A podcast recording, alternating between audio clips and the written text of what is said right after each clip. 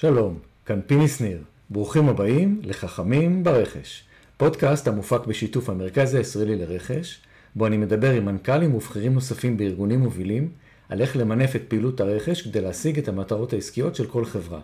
על שילוב מערכות טכנולוגיות מתקדמות לשדרוג פעילות הרכש, על רכש אסטרטגי במאה ה-21 ועוד ועוד. בכל פרק אני פוגש אדם מצליח מחברה מובילה.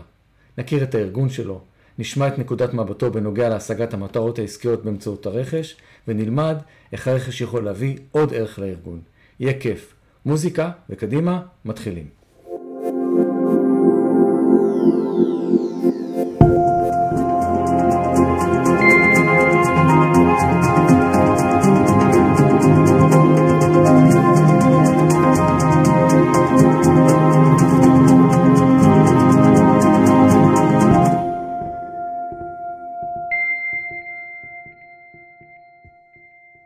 ארבעת הפרקים הראשונים של חכמים ברכש הקלטנו לפני מאורעות השביעי לאוקטובר והתחלת המלחמה. זה הפרק הראשון שמוקלט אחריו. אנחנו בתקופה מטלטלת בכל הרמות. ליבנו עם משפחות החטופים, הנרצחים והנופלים. בימים אלה אנחנו פועלים לשלב קצת שגרה ביום יום, הכל כך מורכב שלנו, ואני מקווה שפרק זה, וגם הבאים אחריו, יעשו זאת. ועכשיו, לפרק של היום, עם אבי דדון. אבי דדון הוא אלוף משנה במילואים, מאז פרישתו מצה"ל בשנת 2002 אבי ניהל מספר חברות ובאחרות שימש כסמנכ"ל בכיר. מ-2017 ועד מרץ 2023 שימש אבי בתפקיד סמנכ"ל וראש מנהל ההרכשה, הקרוי מנהל הרכש במשרד הביטחון, מנה"ר.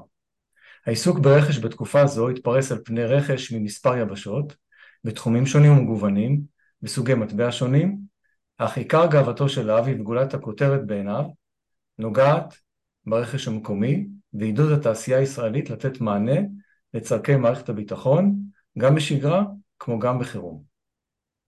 במהלך תפקידו פרצה מגפת הקורונה, זה היה בשנת 2020, ומנה"ר בהובלת אבי דדון נרתם לסייע ברכש כלל הצרכים למערכת הבריאות, וגם במשימה הלאומית הזאת רתם את התעשייה המקומית לפתח ולייצר אמצעים במקום להתבסס על רכש מחו"ל. מאז הפרישה ממשרד הביטחון אבי עוסק בייעוץ לחברות במגוון רחב של תחומים, מעולם הבנייה ועד טכנולוגיה בליווי חרמות טכנולוגיות. אז כמו שאתם מבינים, אבי בתחום הרכש המון שנים, ונגע בפרקטיקה שכל איש רכש פוגש. אנחנו נדבר היום על פעילותו במגזר הפרטי, על רכש אסטרטגי, על מנהיגות ברכש ועוד. אז שלום אבי, וברוך הבא. שלום פיני, וברוכים המאזינים.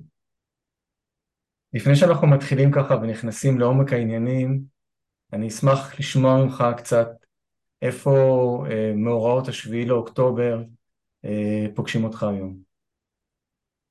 שביעי לאוקטובר, בסביבות השעה רבע לשבע, אנחנו שומעים בראש העין ששם אני גר אה, סירנות, אה, די עמום לגביי כי זה היה רחוק אה, ואשתי מעירה אותי ותוך כדי אני מקבל טלפון מהבת שלי מהרצליה תפתח טלוויזיה, תראה מה קורה ובסביבות אה, השעה תשע אה, שולח לי הודעה מישהו שהוא, שעבורו אני מייעץ להקמת data center בארץ ושואל אותי אם הכל בסדר והתשובה שלי היא מלחמה בצורה אינטואיטיבית לחלוטין.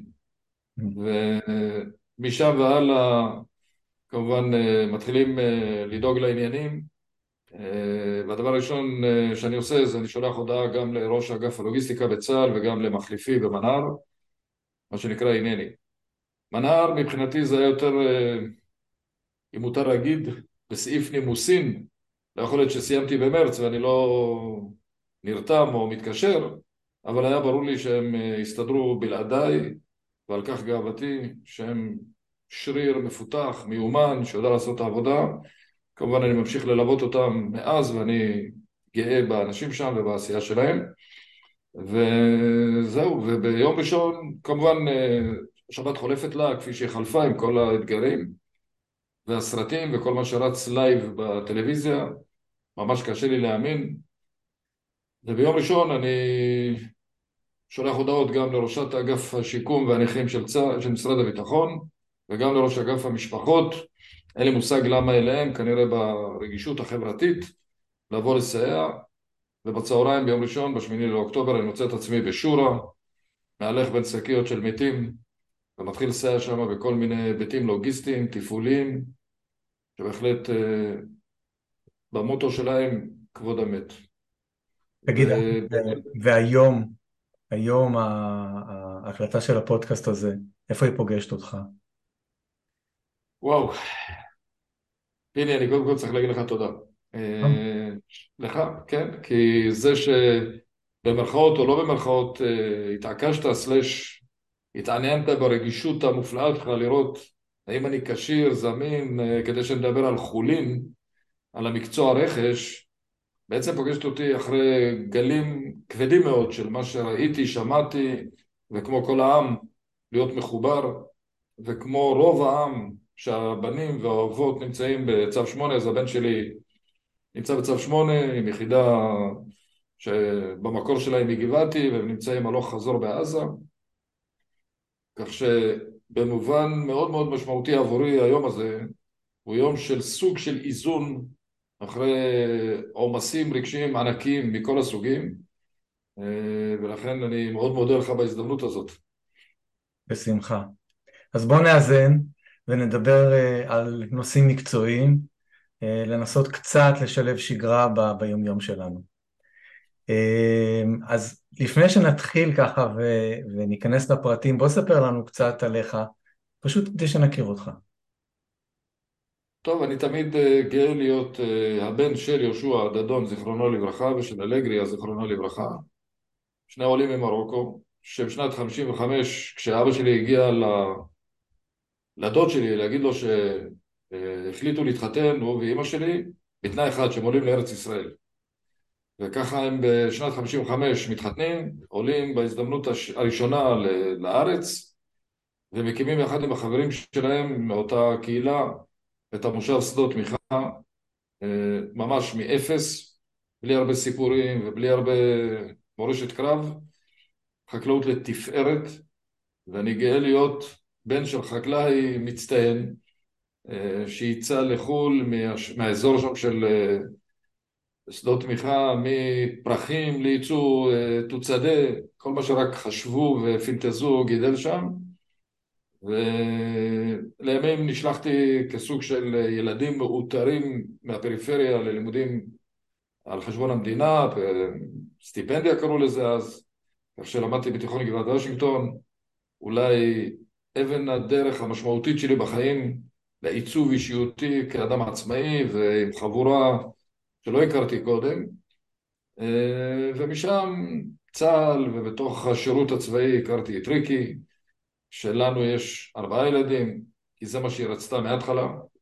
היא קבעה שארבעה ילדים זה משפחה, פחות מזה זה לא, ויש לנו חמישה נכדים, עד כאן, אני מניח שיהיו עוד, בעזרת השם, ואנחנו uh, חיים בראש העין, ובאמת שמחים להיות הורים וסבא וסבתא טובים, אני מקווה ככה, ותוך כדי כמובן השירות הצבאי השלמתי את הקריירה עד דרגת אלוף משנה כפי שציינת בפתיחה במערך הלוגיסטי.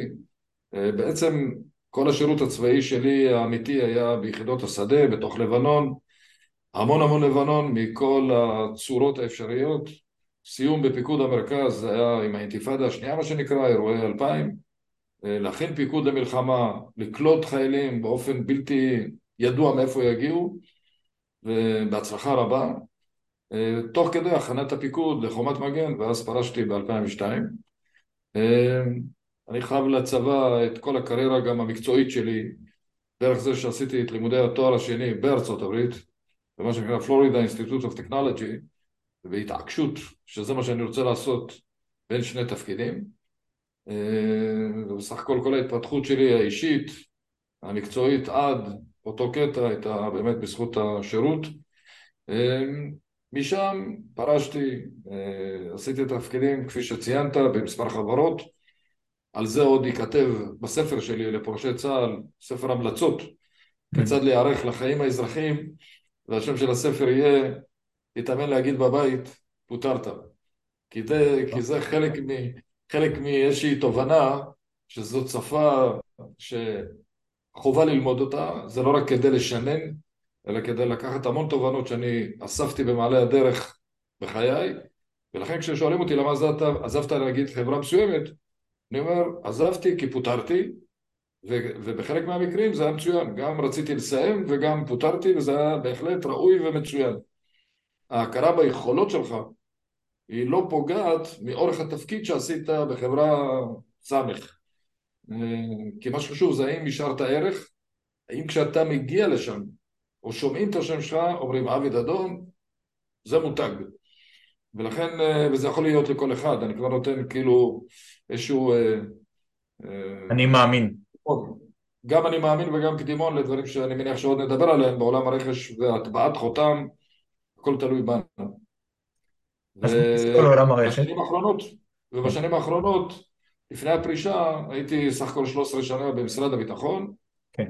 אה, כאשר ששת השנים האחרונות היו בעולם הרכש, ועליו אפשר לדבר שנים. אז בוא נדבר על עולם הרכש. אמרנו קודם שאתה היום יועץ, אז איפה אתה פוגש את uh, עולמות הרכש בתפקידך היום כיועץ? באיזה מקומות? אחד הדברים המרתקים שכבר חוויתי מנקודת מבט במנה"ר, כשהסתכלתי על חברה כאילו אני עובד בחברה, היכולת של החברות לגשת למכרזים בעיקר, כי זה ה-bread and butter של העולם הזה של אה, רכש אמיתי בשוק עסקי, בטח בארץ, אני כל פעם הייתי מופתע ואני ממשיך להיות מופתע מעבודה שטחית של הרבה מאוד גורמים ואז התלונה היא לא קיבלתי הזמנה ממשרד הביטחון. וזה יכול להיות גם משרד הבריאות או כל גורם שהוא אה, מייצר אה, הזמנות רכש okay. אוקיי. ואז אתה שואל שאלות ומסתבר לך שלא קוראים את המסמכים כהלכה ולא מבינים על מה הנושא בכלל לא מבינים את הקלסיפיקציה, המיון, איזה סוג ספק אתה ואם אתה נרשמת כספק לשירותים, services, אז אתה לא יכול לייצר נקניק או למכור נקניק שמגיע לא יודע מאיזה ארץ. יש פה, יש פה המון המון פערים וברור לי גם למה, כי העומסים שיש על החברות או הבכירים שיש בחברות הם עומסים גדולים מאוד, גם למצוא שווקים חדשים, גם לעמוד באיכויות במוצרים שלהם, גם לעמוד מול מתחרים, לעמוד מול אתגר התזרימי בהכנסות, מול בנקים, ריביות, כל אתגר של חברה עסקית. וכשאתה מקבל מכרז של 200 עמוד עם נספחים וכל מיני תתי שורות ואפילו פרט קטן כשאנחנו דורשים שהמגישים ויקבלו יתרון על זה שהם מייצרים בארץ אז למשל אחד התנאים הוא שלפחות 50% מהייצור בארץ נניח okay.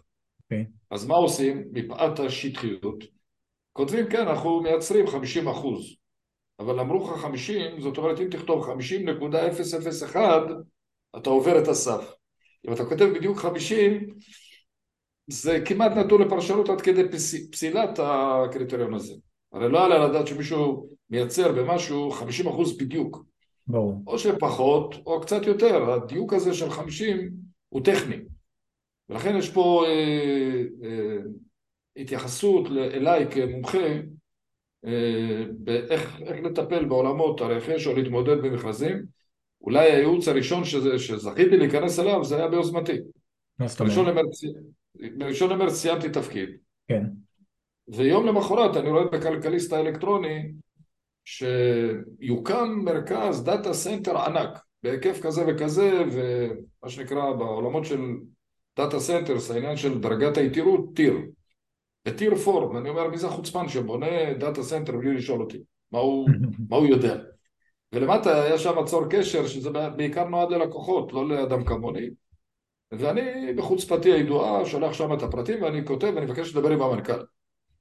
עונה לי המנכ"ל, כותב לי אנחנו לא, לא צריכים עובדים. ואני כותב לו חזרה, אני שולח רק כתבה של ניר דבורי לסיכום מנהר, לא אני, התעקשתי שהכתבה תהיה על מנהר והיכולות של הגוף המדהים הזה ואפילו לא ידעתי שתהיה מלחמה השנה והנה הגוף הזה כבר נדרש ברציפות תפקודית יוצאת דופן עבור צה"ל ואז הוא כותב לי אוקיי בוא ניפגש. אה, כי ביקשתי ממנו חמש דקות. חמש דקות הפכו לשעה וחצי וכל מה שאני מספר בעניין הזה זה תובנות שקשורות ליוזמה וזה נכון לכל התחומים האפשריים לאמונה בעצמך, ביכולות שלך, וגם בעיקר להגיד מה אתה לא. ולפעמים אנשים מתלהבים מתשבוכות ומחמאות, ולא יודעים לשים גם קו איפה לא. אני לא טכנולוג, אני לא יודע איך נראה לוג למחשב, אה, אבל אני יודע להפעיל את השכל הישר בעולם הרכש, בעולם התפעולי, יצרני, הנדסי, וואטאבר, ואני גם יודע להגיד איפה לא. ואת זה חשוב כמסר לאנשים תמיד. ברור. אז רגע, אז אם אני רוצה רגע אה, לסכם, התחלת לדבר על נושא השטחיות של מגישי המכרזים, על הערך המוסף שלך כיועץ בלעזור לאותן חברות אה, למלא את המכרזים כמו שצריך ולהגדיר את האופן שבו אה, החברה שלהם מתאימה למכרז בצורה נכונה וברורה ואחר כך גם אמרת שכדי לקבל או, או להתקדם אה, יוזמה אישית יכולה להיות רעיון לא רע בכלל. זה יהיה אחד המסרים בספר שאמרתי שייכתב לפורשים. כן. שתדע מה אתה שווה ומה אתה לא שווה. דרגתך הבכירה בצה"ל היא טובה מאוד, אבל זה לעבודת שורשים של הנכדים. אם אתה לא בא עם ערך, אתה צריך להסתכל דרך המשקפיים של בעל העסק, וזה נכון גם לאיש שכיר או כל מי שעובד בחברות ומאזין לנו כרגע. כל הזמן לבדוק את עצמך באמת, האם יש לך ערך, האם אתה מביא ערך לחברה, אתה לא צריך להשוויץ. אחת שהבאת את הערך, רואים אותו. כי מיד זה מתגלגל, משורשר וגם ימצאו אותך. במקום שאתה מתענג על מחמאות ומכתבי תודה והוקרה ורק על זה, המסלול לא טוב. אה, ולכן בעניין הזה אני חסיד, אה, לא קמפיין אישי, אלא לדעת להציג את עצמך למקום שהוא רלוונטי, שיש לו ערך, וברור לך שכשאני יועץ לחברה כזאת טקטוניק, אה, בכלל לי וכל קשר טכנולוגי במובן המקצועי אין שום סמכות. אבל היכולת הזאת שהם לא יכולים לזוז כמעט בלעדיי, כולל בחשיבה על שותף אסטרטגי או לא שותף אסטרטגי כזה או אחר, בעולמות הפיננסיים אפילו, זה כי יש לך שכל ישר, כי יש לך ניסיון, וכדאי לשמוע. אז אתה דיברת לפני כן על, על, על בעל עסק אה, ועל הרצון שלו להעסיק מנהל רכש שמביא ערך לארגון. אז אני שואל רגע את אבי, היועץ לאותו מנהל רכש, לאותו, סליחה, לאותו מנכ"ל, איך אתה ממליץ לו למדוד את הפעילות של הרכש?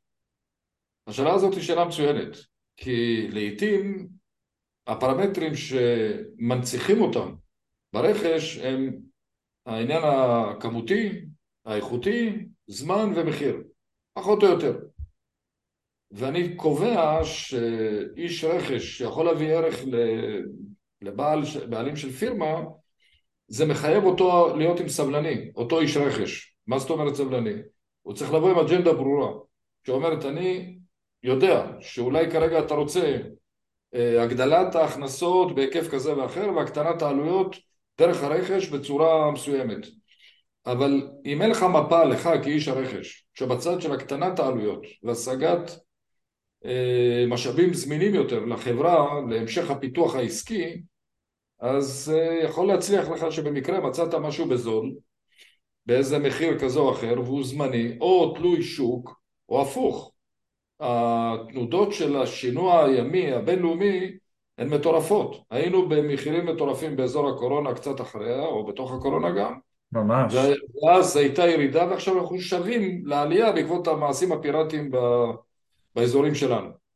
עכשיו, אם אתה מתנהל לפי הגלים האלה ורק מסביר אותם ולא בונה טרנד כאיש רכש, כאיש שמסתכל על מפה שלמה, אתה עלול להחמיץ. אז פעם אחת כשהמחירים טובים ויש הקטנת עלויות, אבל לא בזכותך, לא בזכות מעשה שלך, אתה עשוי להתקשט בנוצות שהן לא שלך. ולהפך, כשהמצב הבינלאומי הוא בעייתי, והיו לי את זה גם בחברות שונות, בהן אה, למשל שינוי אה, המצב בגרמניה ממרק ליורו.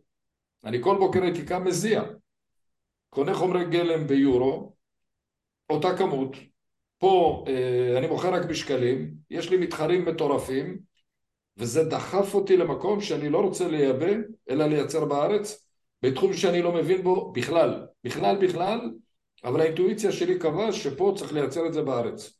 וכל הגאונים והוותיקים וכל מי שרק יכולת למצוא אותם בחברה, קבעו שאין סיכוי בעולם שזה יקרה.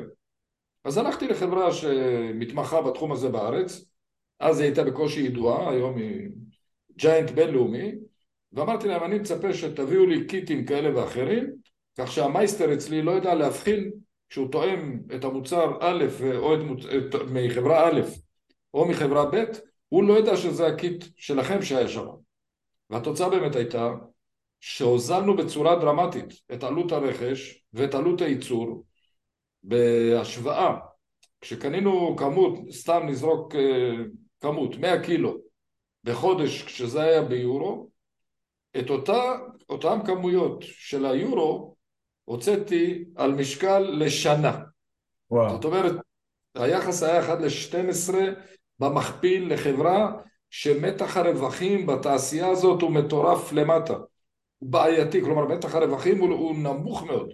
ואתה בעצם עובד על גלגל תזרימי, והוא רק חלק מפורטפוליו שאתה מוכר. ולכן פה הדיוק הזה, או הגעתי למצב שבאתי מהצבא לחברה הראשונה שנכנסתי אליה, והיינו אמורים לקנות משאיות, החברה גדלה, והחליטו שקונים semi trailer. ואני בחיים לא ראיתי full trailer.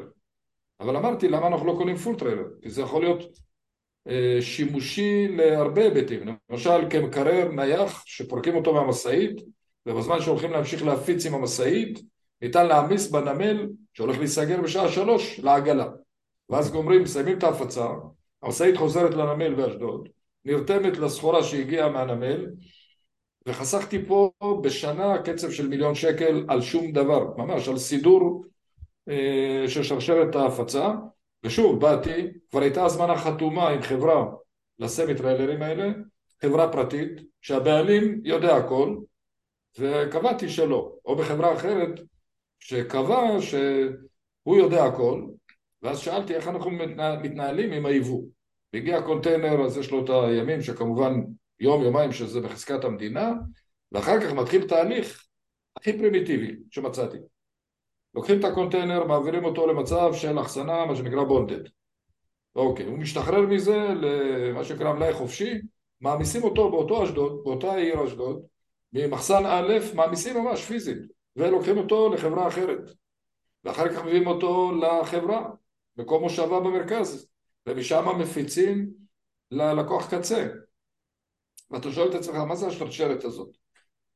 האם אי אפשר רק להעביר לוגית במחשב את הסטטוס ולמצוא חברה שיש לה את כל ההסמכות של המדינה? התשובה כן. אבל השמרנות והחברה שנוהלה על ידי הבעלים שם עד היום, שהוא מבחינתו יודע הכל, אל תיגע לי, אל תזיז, אני אמרתי לו, אתה יכול לפתח. אני רוצה לשאול אותך משהו בדיוק בהקשר הזה. אם אתה יכול קצת ללכת טיפה יותר על המוטיבציות, אומרים שכל אה, מה שמניע בעלי עסקים זה כסף. איך זה בא לידי ביטוי פה בסיפור שלך? יש לי הרצאה שלמה על, על אה, אה, אגו ועסקים, אבל זה, כן. אני נותן אדזאפ למי שירצה. נהוג לחשוב שבעלי עסק הם רק חושבים על כסף. נכון. ואני קובע שחלקם מונעים מאגו ויותר מאשר הכסף. כלומר הם מוכנים להפסיד מיליונים ואת החברה ובלבד שהמתחרה שלו הוא יוודא שהוא פושט רגל. והייתי שם במצבים כאלה, לא משנה שבסוף האסטרטגיה הזאת התהפכה על אותו בעלים ואני לא יכול לנתק כסף מאגו. כלומר בעלי עסקים שיודעים לשים את האגו שלהם בצד או להפריד משתנים. נניח בחברה שבה הבעלים אומרים אני יש לי מנכ"ל, הוא מנהל את העסק, אני לא מתערב לו, אני יכול לכוון אותו כדירקטוריון וכולי, אז זה, זה מתקרב לאופטימום. אבל במקום שבו המרחק בין בעלי ההון, בעלי השליטה, לבין אה, קו הייצור וההפצה והשיווק וכולי, קצר, ככל שזה קצר ולא מופרד, אז השילוב הזה של כסף ואגו עובדים לצערי הרב לרוב לרעת העסק. נשמע כמו שילוב קטלני. ממש. ואני ראיתי את זה live. אוקיי, אז בוא נסתכל על דברים יותר חיוביים. אמ, כשאנחנו מסתכלים קדימה על חלום וחזון ברכש ארגוני, מה אתה חושב על זה? בשתי מילים שמשחקות לשני כיוונים. אוקיי. אסטרטגיית הרכש ורכש אסטרטגי. למה הכוונה? באסטרטגיית הרכש זאת שאלה מהותית, ולא משנה מה מעמדך בארגון, בעולם הרכש, אתה לעולם צריך לחתור להביא את המנהלים, את הבעלים, לשאול את עצמם 24 שעות ביממה מה אסטרטגיית הרכש. האם אתה רוצה רק ספקים שאתה מכיר? ושוב, זה קשור גם לייעוץ שאני נותן היום לחברות. כי אני שואל אותם, למה אתם קשורים רק לספק? אומרים, לא, אתה לא מבין, אנחנו 50 שנה איתו. אני אומר, זה לא סותר. האם אתם מייצרים עוד מקורות? האם אתם מייצרים תחרות? האם אתם בודקים בברקדאון של המוצר, אולי הוא בסך הכל רק מביא את התווית של החברה שלו, ובעצם קבלן המשנה משנה הם אלה שעושים את החריטה או את, ה, את העבודה המקצועית ובעצם אתה יכול לקצר את כל הטווחים, נכון יש לך מקום לקחת אחריות באסמבלי ליין וכולי אבל זה כבר סוגיה שאפשר להיכנס לכן אסטרטגיית הרכש של הארגון צריכה לשאול את עצמה הרבה שאלות, הבולטת שבהן שכל העולם האקדמי והרכשתי יודע, מכיר את זה, זה נקרא make or buy אבל גם ב buy, אם אני עושה ואני אחראי לכל וזה נכון לי, סיפור אחד, אבל גם בתוך ההחלטה של outsource כזה או outsourcing כזה או אחר, יש המון המון תתי שאלות שיכולים להביא ערך, ולכן אסטרטגיית הרכש נוגעת להמון המון היבטים, כולל הרציפות התפקודית. האם אתה מוכן לעשות בארץ, מתוך ראייה שאתה רוצה לשמר את הרציפות התפקודית בכל מצב, בכל תנאי, שאלה אסטרטגית. האם אתה רוצה רק את הזול ואתה לא אכפת לך להיות תלוי במזרח? בסדר, וכן הלאה. רכש אסטרטגי, שזה אותן מילים רק בכיוון אחר, האם מנכ"ל מתעסק או בעלים מתעסק בשירותי הטלפון, הסלולר, בשנת 2002 אה, שפרשתי, זה מה שהעסיק אותו אגב, את אחד המנכ"לים שהייתי אצלו והבעלים, כמה עולה לו השימושים בטלפונים. זהו, יכלת למכור במיליונים, לקנות במיליארדים, הוא מה שהעסיק אותו, למה, כמה, כמה עולה לו ההוצאה הזאת. וכשהרכש ה... על מה זה יושב? על מה זה יושב? על חיבור של אה, אגו. זה יושב על חיבור של כמה שהוא חשב שהוא מכיר את החברה, הוא לא הכיר את החברה. כי החברה השתנתה לנגד עיניו, היא צמחה, התפתחה בצורה מדהימה, אבל הוא היה צריך להתרחק מהניהול של התעשייה או של מה שהיה שם, ברור. ומצא את עצמו מתעסק בדברים האיזוטריים, שזה רעש מסוכן לחברה. כי בעצם אתה אומר, אם זה מה שמעסיק אותו, אז כל השרשרת צריכה להסתכל על ההוצאה מהסוג הזה למשל, אבל כל שרשרת התפעול, כל הרכש הגדול, כל הדברים האחרים, זה עלול ללכת לאיבוד. וכשאתה אומר לו, בוא, אתה ברכש האסטרטגי, למשל חומרי גלם שהם משמעותיים, או בעולם של ה-LLI, כל ה-long lead items שאתה רוצה לשמר וכן הלאה, שם אני צריך אותך, כי זה מתחבר גם לאם אתה מוכן לשים פאנס עכשיו, כן. לשעבד מימון כזה או אחר, וריביות זאת שאלה קשה, גם בחברה מסוימת שאני יועץ להם היום, אנחנו כמעט כל יום דנים האם אנחנו בצומת החלטה שמאלה או ימינה, כי זה באמת לאו דווקא רכש של החלטות אסטרטגיות שרק הבעלים, שהם אלה שאחראים להון שלהם, יכולים לקחת את ההחלטה ולא מישהו שהוא שכיר או יועץ או בתחום ספציפי. ולכן הצמד מילים הזה שמשחק לשני הכיוונים הוא קריטי, הוא המצפן.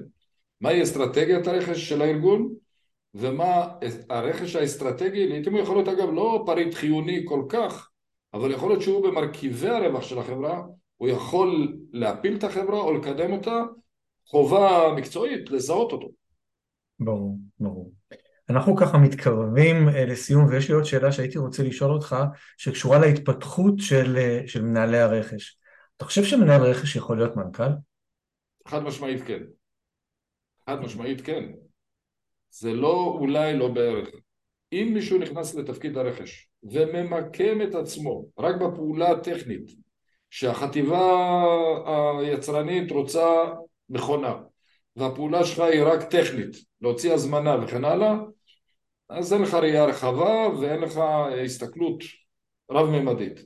ככל שאתה אפילו בתפקיד לכאורה זוטר טכני ברכש, ואתה שואל את השאלות, למה הספציפיקציות האלה, למה ה over, uh, לעיתים אנשי ההנדסה או אלה שלא אחראים על התקציב, ואנחנו פוגשים את זה בשירות הציבורי מאוד, כי אותו מהנדס שמתכנן משהו, הוא כותב את ה spec הכי רחב שהוא יכול, בראייה של 20 שנה קדימה, שלא בהכרח נכון, בטח לא בעולם הטכנולוגי המשתגע, ובטח לא בעולם שגולף לא מייצרת את האוטו, יש לה assembly line, והרבה תתי רכיבים מיוצרים במקומות אחרים, ולכן העניין הזה שאם, אני חושב שמי שהתמזל מזלו להיכנס לעולם המרתק הזה של הרכש, יואיל בטובו לקחת את זה למקום שמפתח אותו לתפקידים הבאים, בוודאי לניהול בכירים, ככל שאתה מאמין בעצמך, אי אפשר לכפות על מישהו להיות מנהל, כמו שאי אפשר לכפות על מישהו להיות מפקד.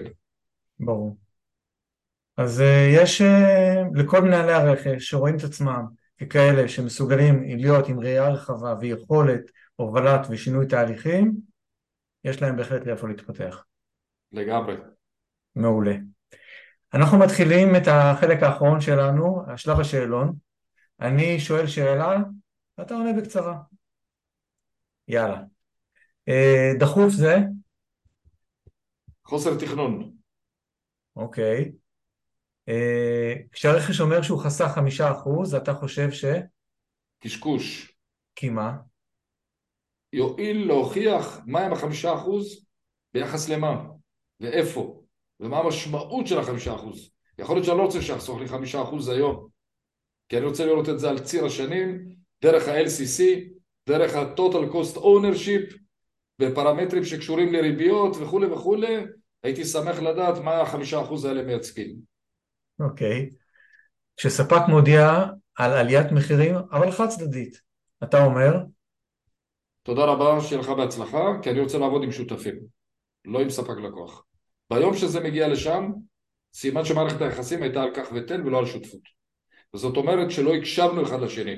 אני לא הקשבתי לך כספק אליי כלקוח, ואתה לא היית קשוב למצבים שלי העולים ויורדים בחברה, ואם אתה מגיע לחד צדדי, אתה שולח לי איזו הודעה לקונית, אני מודיע לך תודה רבה שלום. ומיד תקפוץ השאלה אולי, ומה תעשה? אין מצב של אין, לעולם. אז אמרת עכשיו שני דברים ממש חשובים. אחד, דיברת על הנושא של מערכת יחסים, שהיא מערכת יחסים של הצלחה של שני הצדדים ולא מערכת יחסים של איומים חד צדדיים. והדבר השני, זה שתמיד יש אלטרנטיבה. חד משמעית. ואם אין אותה היום, אתה תדע לייצר אותה. זה קרה לי בקורונה בצורה יוצאת דופן. אני לא ידעתי מה זה מסכה. N95, כן 95, שום דבר, מה זה מנשימים, כל המרוץ המטורף שהיה לנו במרץ 2020. אבל קבעתי שיש בטוח בארץ יכולות, לא האמנתי שיש חברות שכבר מייצרות, וכשהאיום הזה של להביא מחו"ל או לא, כולל ארגון גדול, לאומי, שחשב שאם הוא לא יעשה פעולה מסוימת כדי לעמוד ביעד הלאומי, ביום ראשון עוד איימו עליי בתוך המשרד, בכירים, אמרו לי, אתה בטוח? מחר אנחנו הולכים למשבר לאומי. אמרתי, לא יהיה משבר, יהיה פתרון מקומי, יהיה בסדר. את האמת, לא ידעתי עד הסוף איפה הפתרון, אבל האמנתי בכוח הזה של המקומי, השוק המקומי, וחסכתי למדינה בשנתיים של הקורונה, אפרופו החמישה אחוז שהזכרת קודם, לדעתי מיליארד וחצי שקל, אני יודע להוכיח את זה בקלות. מדהים, מדהים. אז ככה לסיום, אבי, המלצה. בארגון שלך מתחיל מנהל רכש אסטרטגי חדש. מה אתה אומר לו? במה להתמקד בתחילת התפקיד? הייתי קודם כל שם לו שני מצפנים, אחד שקשור לאנשים והשני לתהליכים. לגבי אנשים, זאת בדיוק הייתה הסיבה שבחרו בי להיות ראש מנה"ר. שאלו אותי, אוקיי, התקבלת להיות ראש מנה"ר, מה הדבר הראשון שתעשה? התשובה הבסיסית של כולנו זה אני אלך ללמוד. התשובה שלי הייתה, אני הולך לרכוש את אמון האנשים בארגון, כי לא גדלתי איתם, יש שם דינוזאורים, יש שם יודע הכל ועוד ועוד, ויש כאלה שצריכים עידוד, חיבוק, לא משנה כרגע כל אחד ו...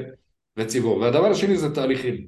צריך לדעת גם מתי לפרק תהליכים שהם מונצחים, ולהגיד אני רוצה לפרק על השולחן את כל התהליך, להרכיב אותו מחדש, ואם הרכבנו אותו ביושר מההתחלה עד הסוף, הוא יצא אותו דבר, אז כנראה שמה שהיה עד היום היה מצוין.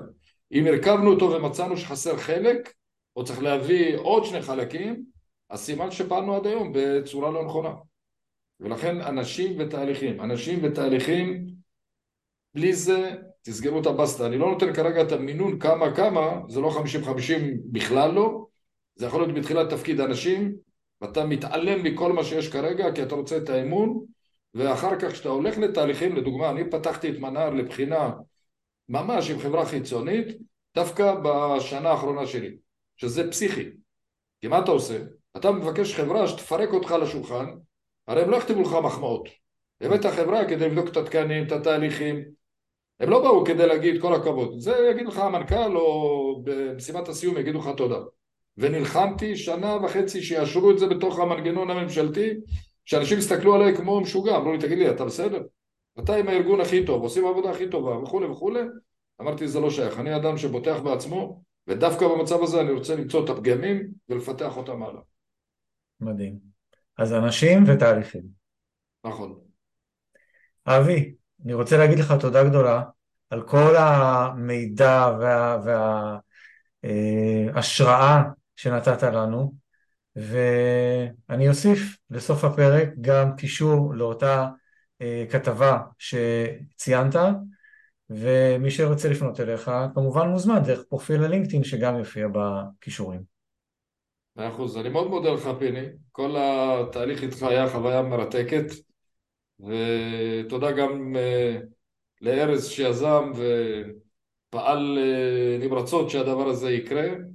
אני חושב שמי שמאזין וצופה בנו, יכול להיות שחלק מהדברים לא נראים לו ברורים מבחינת מסרים של עשה ואל תעשה, כדאי להקשיב להם, כדאי להקשיב למסרים דומים, תקשיבו לארז לוי טוב טוב טוב, האיש עם מטען יוצא דופן ולפעמים בהתלהבות המדהימה שלו אנשים יכולים להגיד טוב גם אני כשאני אהיה גדול אני אדע לעשות את הדברים, זה לא הולך ככה, אבל תאמינו בעצמכם. לגמרי אני מסכים, ארז לוי אה, מנכ"ל של המרכז הישראלי לרכש אה, שביחד איתו אני, אני עושה את הפודקאסט הזה אה, וכל התמיכה וה, וההבניה אה, בשיתוף עם המרכז הישראלי לרכש, וזה באמת המקום להגיד תודה גדולה לארז. אז תודה אבי, ושמח שהיית איתנו. תודה ובהצלחה לכולם. תודה רבה, ביי ביי.